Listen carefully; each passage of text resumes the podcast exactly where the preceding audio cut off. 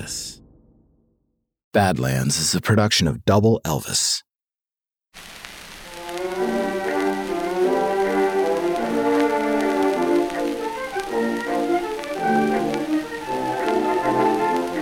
The stories about Patty Hearst are insane.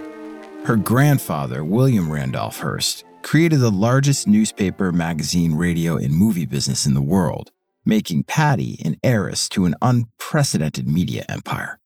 When she was 19 years old, however, she was kidnapped by the Symbionese Liberation Army. After two months as a hostage, she joined the cause of her captors and became a gun toting terrorist. She hand built bombs, robbed banks, and learned her way around submachine guns. And when the cops finally caught her, she claimed she'd been brainwashed by her captors. But despite her terrorizing experiences with the SLA, Patty Hearst later made great films. Unlike that clip I played for you at the top of the show, that wasn't from a great film. That was a fair use sample from the Library of Congress of Prince's Orchestra performing Stolen Sweets in 1917. I played you that clip because I can't afford the rights to William Friedkin's The Exorcist.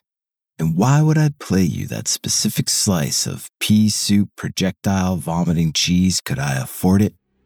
Because that was the number one film in America on February 4th, 1974. And that was the day that the Symbionese Liberation Army ripped Patty Hearst from the comfort of her Berkeley apartment, beginning one of the most shocking media sensations of the 20th century. On this episode, gun toting terrorists, hand built bombs, pea soup projectile vomiting cheese, and Patty Hearst. I'm Jake Brennan, and this is Badlands, Season 5, Hollywoodland.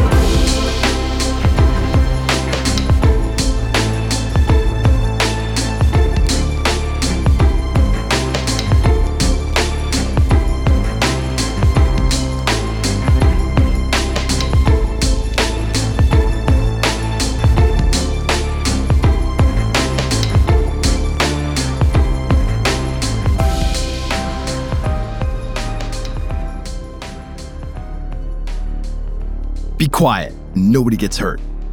The black automatic pistol hovered an inch from Patty Hearst's face. She had prepared for this. Your family's worth millions, the press W an American newspaper heiress. You practically expect to hear that cliche movie thread at least once in your life. Maybe in San Simeon, maybe on a balcony at Hearst Castle, but not here, in a cramped apartment outside of UC Berkeley. Patty stared down at the barrel of the pistol. She focused intently on the intruder in front of her, so intently that she didn't see a second burglar grab her from behind. He tossed her to the ground, dragged her by the neck down the hallway, his nails dug into her skin as he swept the floor with her. The strangers barked at Patty. Where did she keep the safe? Patty was dumbfounded. There was no safe. She barely kept more on hand than her $300 monthly allowance. That was fine. The home invaders weren't actually looking for money, they had another prize in mind. February 4th, 1974. Patty writhed on the floor of her apartment. A woman bound Patty's hands behind her back with nylon, and then she stuffed a racquetball into Patty's mouth to gag her. Patty spotted her fiance's wallet on the floor, left in the exact spot where he tossed it before fleeing. Take anything you want, he cried. And that's exactly what the strangers were going to do. The team of burglars moved like a trained army massive weapons, precise actions, stone serious faces.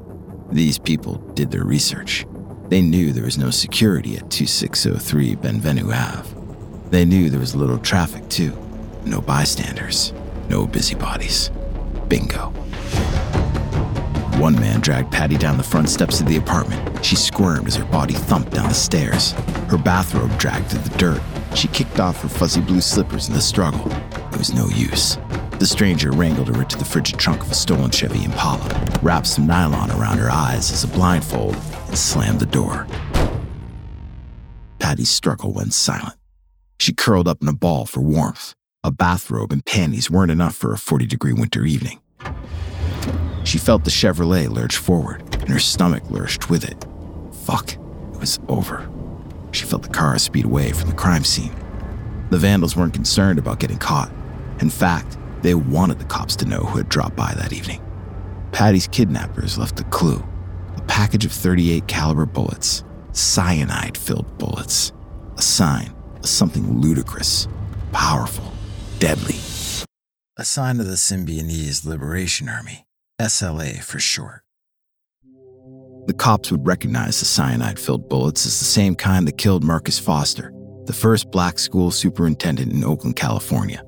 He was the first person caught in the SLA's crosshairs.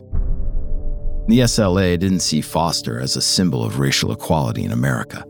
To them, he was a goddamn fascist pawn of the goddamn fascist government. The SLA gunned down Foster with eight cyanide filled bullets in November of 1973. Then, they shot off a communique to the press informing journalists who'd done the crime. The SLA also had to inform the papers who the fuck they were. The Symbionese Liberation Army was a new left wing organization on the precipice of terrorizing the Bay Area. Its members were unified by every type of radicalism Maoism, Marxism, a hatred of the American government, which they deemed a fascist insect that preys upon the life of the people. They were against Nixon, against Vietnam, against oppression, and as a quote unquote vanguard group, they planned to initiate change by inspiring the general population to rebel against the United States government. And their goal was symbiosis, hence, Symbionese. Their first attempt at rebellion failed miserably. The assassination of Marcus Foster didn't inspire action against the government, it inspired people to mourn. Worse, two of their men were arrested for Foster's murder, and now they rotted in San Quentin prison. Forfeiting two members was a major loss. The SLA's so called army was barely a dozen people strong to begin with, and their escaped jailbird leader, Donald DeFreeze, aka Cinque, called himself the SLA's General Field Marshal. As the stolen Chevrolet cruised back to the SLA safe house in Daly City, Cinque was the General Field Marshal of a whopping eight people. He needed those two men back. He needed a lot of things. Cinque craved respect and notoriety for his operation. He needed the SLA to mean something. He was convinced the SLA would rise to the upper echelon of political groups once they taught the United States government a lesson.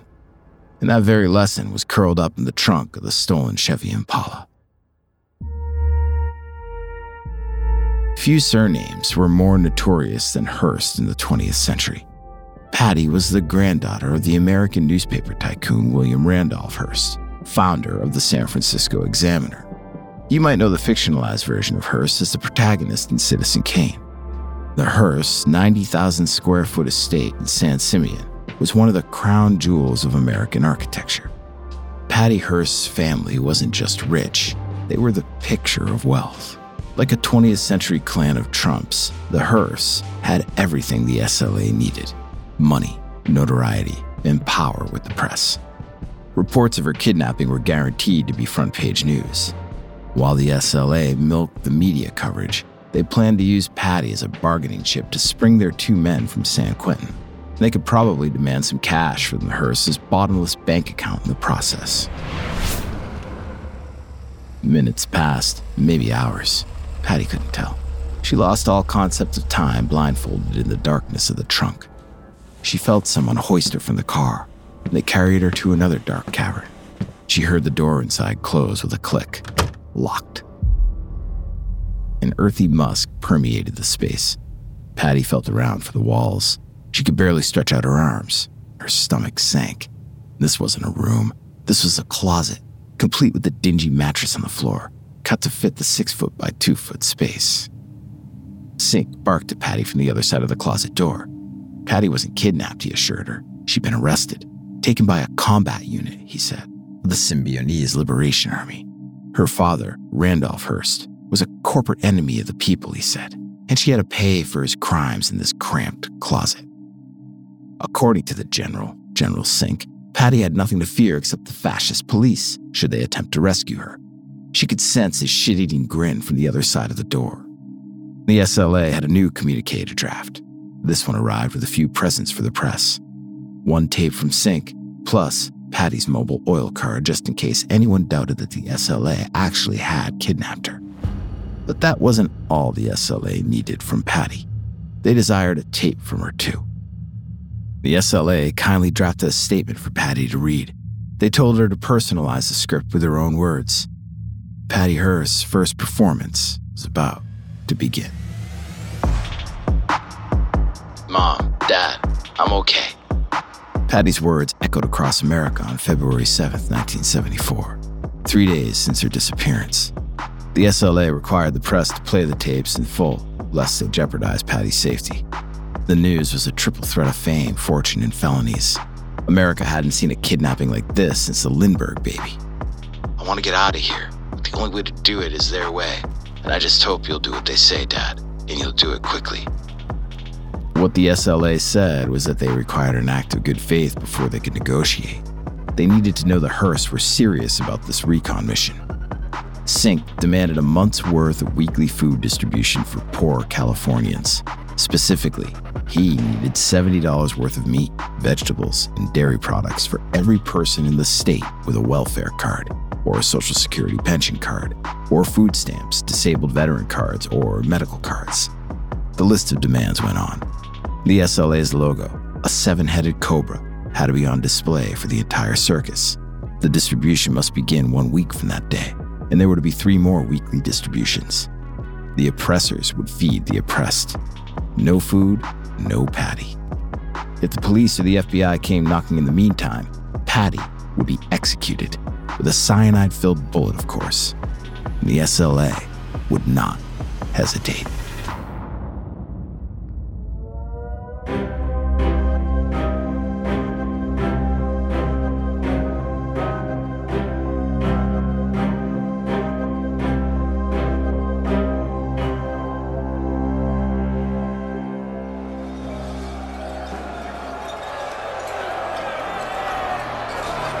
Food swept across the streets like ammunition. Turkeys, hams, potatoes, boxes of rice, canned vegetables, they all rained from the delivery trucks. The turkeys proved to be the most valuable weapon. They weighed the most, hurt the most, good for bruising. But really, any meat would leave a mark. And those canned goods could really fuck up someone's face, too. The crowd gathered in Oakland was beyond pushing and shoving for their share of the bounty.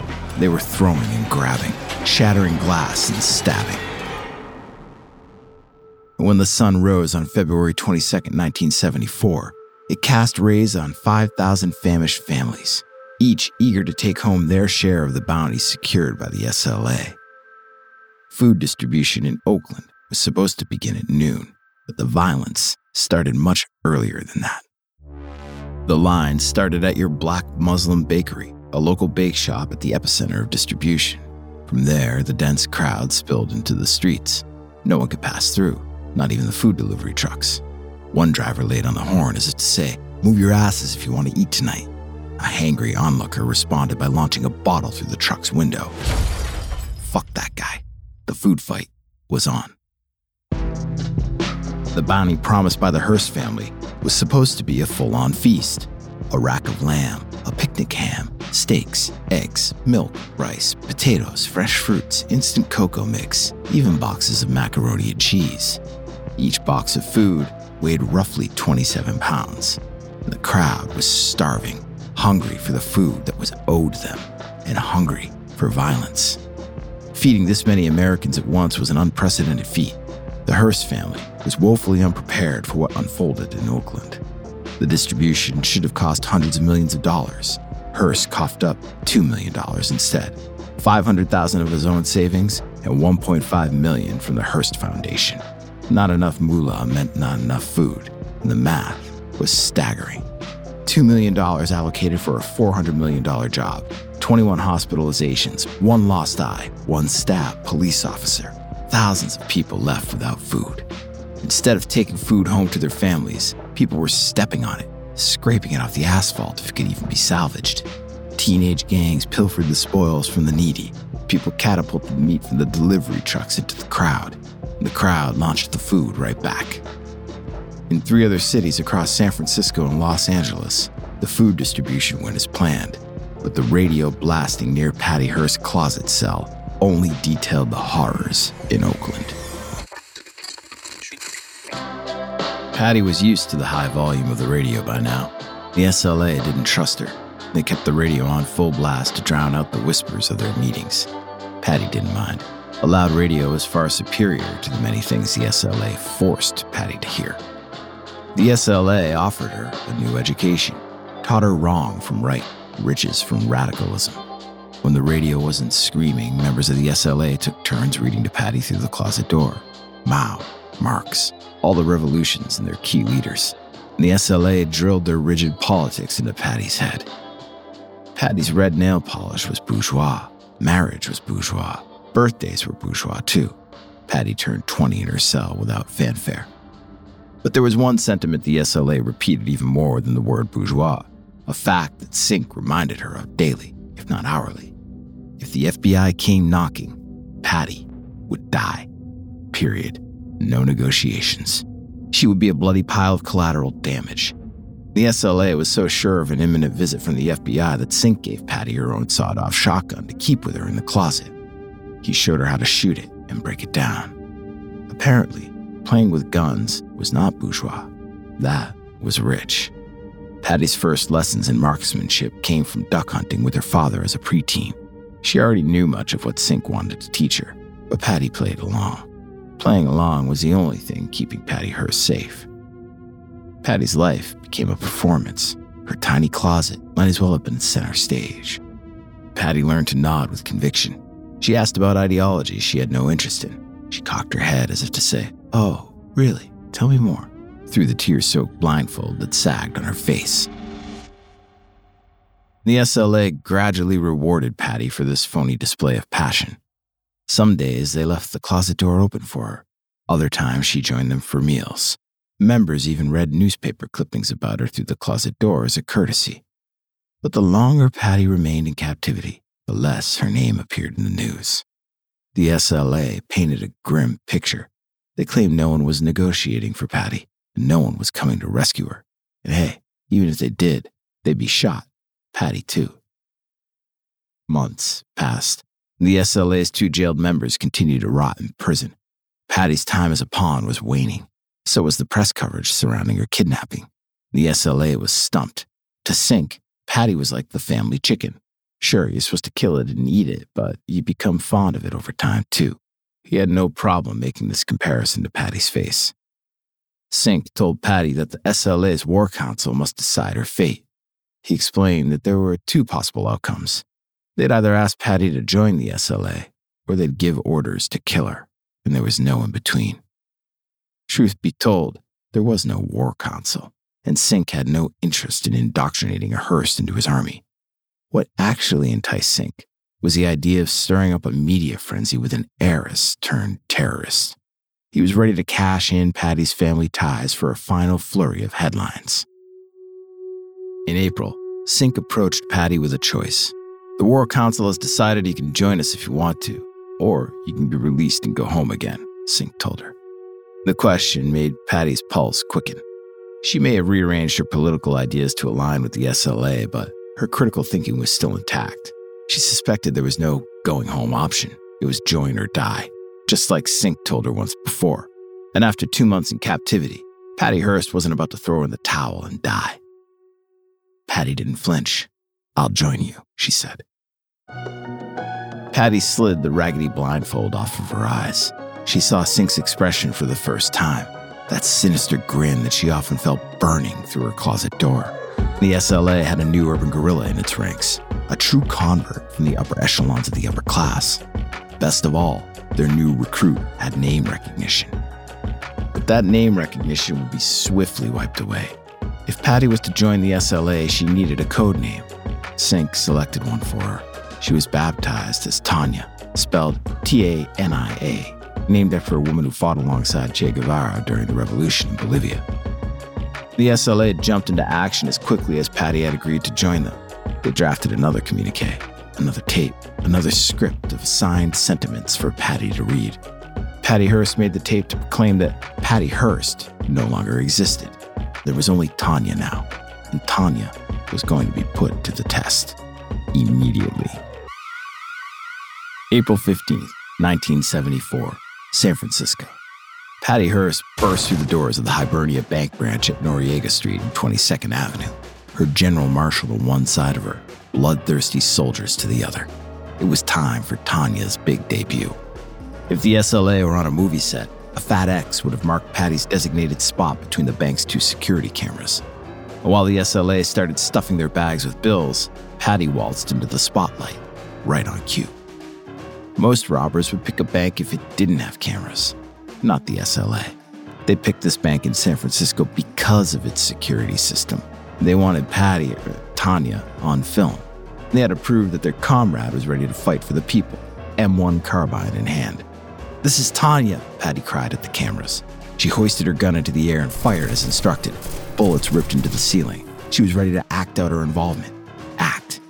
Patty's scene at the bank was 100% pre planned, just like the scripts she was handed. But the bank robbery itself was very real. In under 90 seconds, the crew of Urban Guerrillas were $10,000 richer, and one member richer too.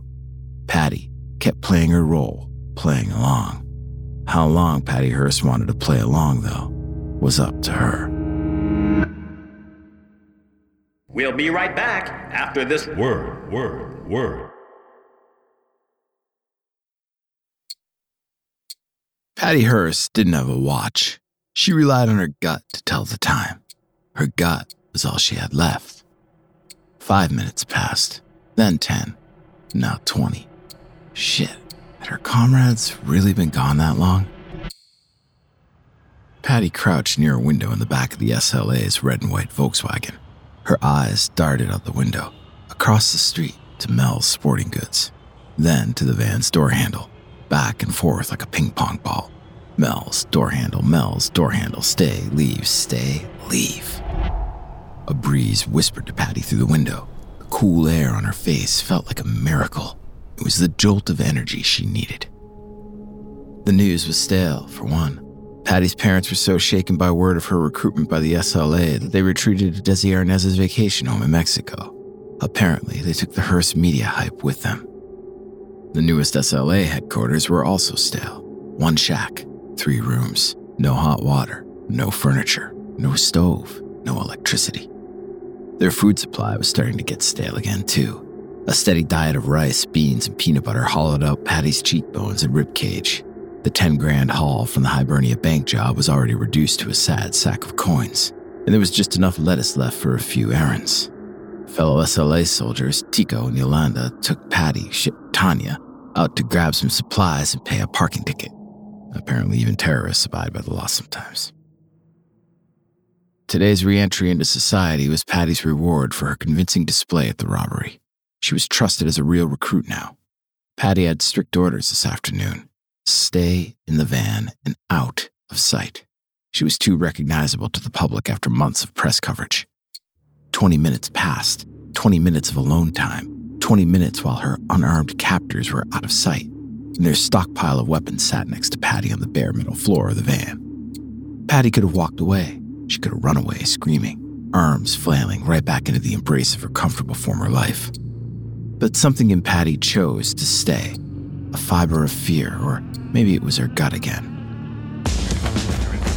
Patty heard the scuffle before she saw it. Her comrade, Teko, squirmed on the street in front of Mel's, pinned to the ground by a shop clerk. More employees piled on top. One handcuff dangled from his wrist. He glared at her from the ground.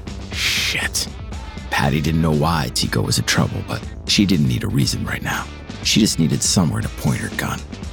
Patty plucked a submachine gun from the pile of firearms in the van. She pointed it out the window towards Mel's. She didn't shoot to kill, just to distract. Thirty rounds weaved around the pylon, and the recoil launched Patty backwards. 1,000 doses of adrenaline went straight to her trigger finger. She grabbed her own weapon next, a semi automatic carbine. Three more shots rang out, three more distractions to get her comrades back to the van. Teko and Yolanda scampered away from Mel's and into the VW.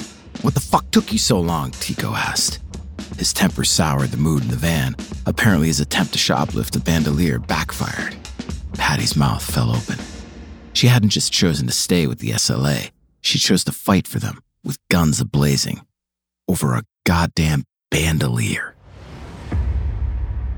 Patty didn't have time to pity herself or her choices. She was on the run now, not as a kidnapping victim, as a common criminal. This wasn't pretend anymore. You didn't play along with automatic weapons in your hands. You were either a terrorist or you weren't. Patty wasn't the one with a gun pointed at her temple like she was in her kitchen a few months ago. She was the one with her finger on the trigger, and she pulled it over and over again. The lines about where Patty stood with the SLA were blurry at best, until now. Now, she drew a big fat black line between us and them. Patty was on the SLA's side. Put that in your next communique. The Volkswagen swerved through Inglewood. It stood out like a clunky red and white thumb. Teko insisted the cops would catch up with them any minute. The SLA had to ditch their ride ASAP. Teko pointed his submachine gun at the first idle car he spotted, an unremarkable Pontiac. The driver retreated before Teko could make a threat. The three soldiers hauled their heavy artillery into their new sedan, and then Teko drove that baby as fast and as far as it would take them, which was two whole blocks. The car's engine shuddered, sputtered out, died right there in the street. Fuck! Time for a new ride. Another gun in another stranger's face, another mad dash to a new vehicle. The SLA left a trail of terrorized citizens and abandoned cars around Inglewood. They raced farther and farther away from the scene of the crime, farther away from their accidental clue for the police, too. Teko was so eager to escape the police that he overlooked a detail left inside the van an unpaid parking ticket from West 84th Street, the same street as the SLA's three room shack. It would be the police's ticket to finding the SLA. May 17th, 1974. The tear gas came first. Two canisters shattered a side window at 1466 East 54th Street. The LAPD's 18 previous surrender announcements hadn't moved the SLA from their current hideout. Maybe a little mace would change their minds. The hiss of the gas canisters was the SLA's cue. Time to put all that weapons training to good use. After three months with no leads, the SLA's abandoned parking ticket led the authorities towards a flophouse on East 54th Street. The LAPD arrived first, then the FBI SWAT agents. Reporters from KNXT followed, toting a new tool called the Minicam. They didn't know at the time that they were about to make history with the first unplanned breaking news event broadcast live across the country. Bullets sped across the street in both directions. The SWAT team alone fired roughly 5,300 rounds in one hour. And no matter how much tear gas was launched into the house, how many bullets decorated the exterior of the flophouse, the SLA would not surrender. They choked on the gas, but their trigger fingers never faltered. They aimed at the enemy through teary eyes, cycled through their arsenal of weapons, every shot more desperate than the last. The SLA prepared for a showdown like this. They were willing to die for their nebulous, haphazard cause, for their literature of radical buzzwords and ideologies. New clouds of smoke mushroomed in the halls. Not tear gas this time, real smoke from a real fire. No one knew for sure if the SLA started the flames, but from the street, it was clear that the flames would finish them. Smoke poured out the windows. The thick black clouds stretched toward the sky like arms ready to surrender. But the SLA chose death over surrender. A SWAT team bullet shattered the skull of Nancy Ling. Camilla Hall received two fatal shots in the back. And the SLA's quote unquote General Marshal, Donald DeFreeze, aka Cinque, burned alive with his soldiers. A sudden silence punctuated the news coverage. It could be a ceasefire. More likely, it could mean that there were no survivors. But even that wasn't the most pressing matter at the moment. Every American watching the historic scene from the sofa buzzed with the same question Was Patty Hearst in that burning house?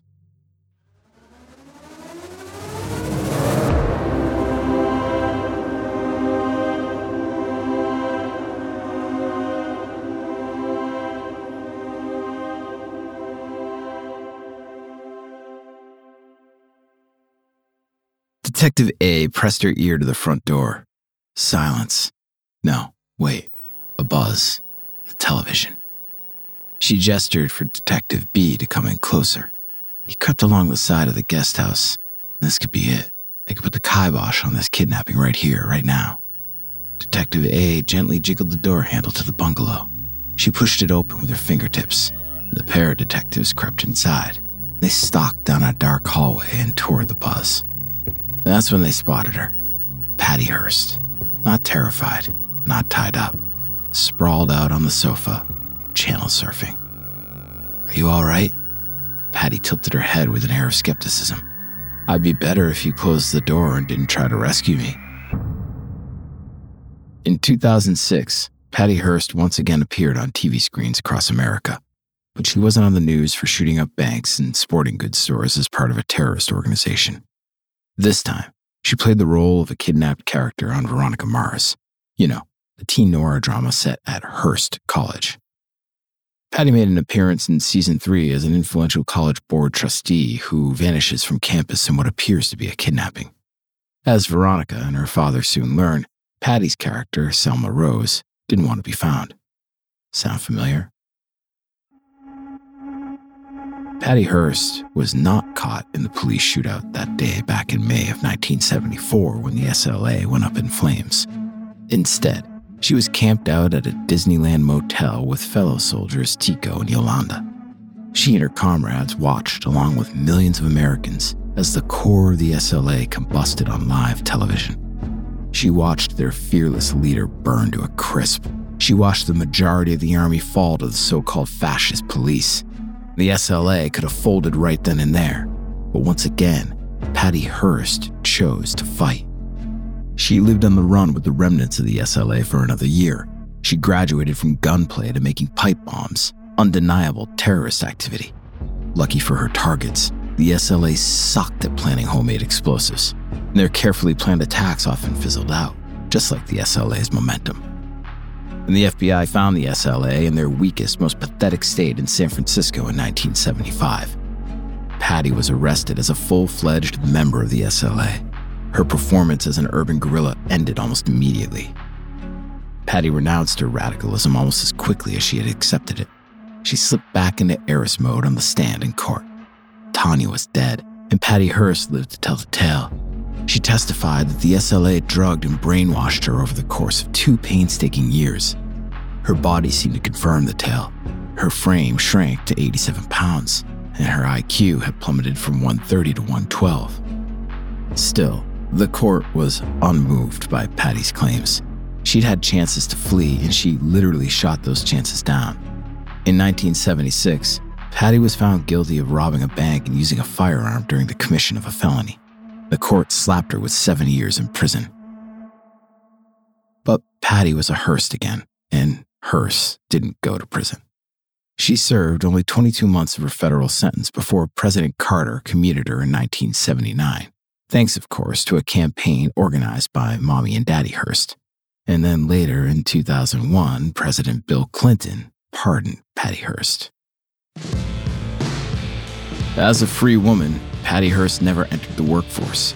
She claimed her family had enough money that she didn't need to. Beyond that, she just didn't want to. Classic bourgeoisie. Patty Hearst knew how to play the right role at the right time. She thrust her fist in the air, proclaiming her status as an urban guerrilla at one moment. She weaved a story of terror and brainwashing the next. Only one of those things, though, can really be true. Patty Hearst either acted when she was in the SLA or she acted innocent for every second of her testimony. Either way, she gave the performance of a lifetime. And director John Waters saw the potential. Her batshit crazy story fits that John Waters kind of camp. Hell, he invented that kind of camp. John Waters, the transgressive director, gave Patty Hearst small roles in the movies Serial Mom and Crybaby in the early 1990s and that spurred on additional film and TV appearances in Biodome, Frasier, and Cecil B. Demented. Even after the turn of the century, Veronica Mars was itching to add a Patty Hearst element to its repertoire of noirish crimes. Her appearance in season 3 didn't reintroduce the plight of Patty Hearst to a new generation. She needed no introduction. There have been eight movies about her story, one TV miniseries, an episode of Drunk History, countless songs from Patti Smith to Frank Turner, with some rumors about the Hall & Oates tune Rich Girl caught in between. Yet, nowhere in that pile of media do we ever confirm the truth about Patty Hearst. Even decades after her kidnapping, we still can't tell when she was acting. People can't get enough of Patty Hearst's performance, of her enduring, edgy mystique. The kind of mystique that ought to be in pictures. I'm Jake Brennan, and this is Badlands.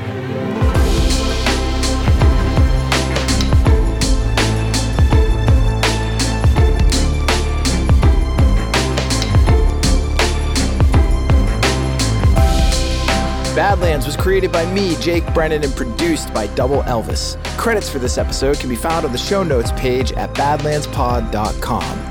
Subscribe, follow, like, rate, and review the Badlands podcast wherever you get your podcast because Badlands is available everywhere. If you love this show, tell someone, tell everyone. Shout us out on social, spread the word, and follow us on Instagram, Twitter, and Facebook at Double Elvis.